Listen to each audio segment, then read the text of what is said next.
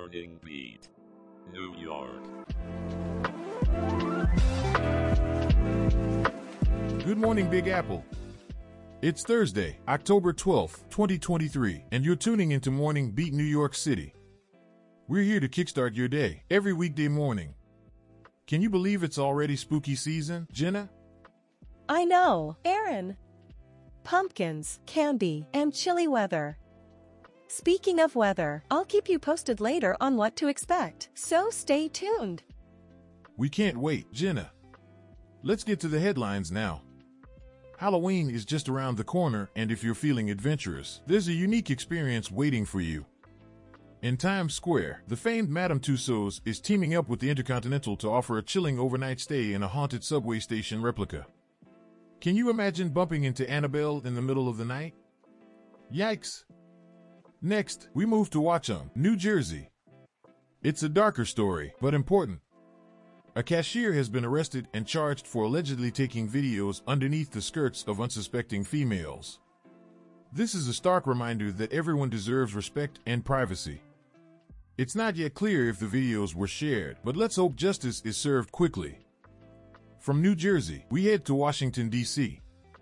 A group of citizens there are ensuring our trees have a fighting chance against invasive plant species. Calling themselves the Weed Warriors, they have been hard at work since 1999.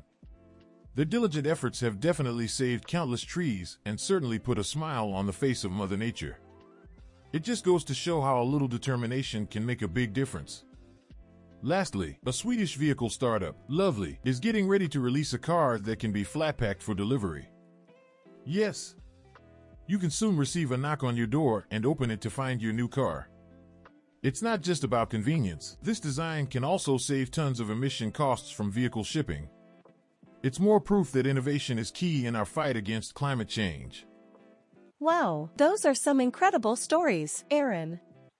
It's finally my turn, I guess. In today's weather update, it's going to be a beautiful sunny day with a high of almost 70 degrees and a low of just above 50. Now I might not be a weed warrior, but you'll surely catch me outside enjoying the sun today. Over to you, Aaron. Thanks, Jenna.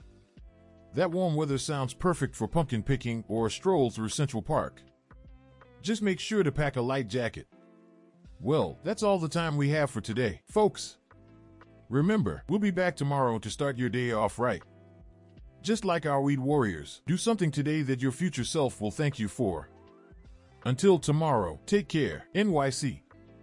And remember, even when the skies are gray, there's always sunshine in your day. We'll see you tomorrow, New York City.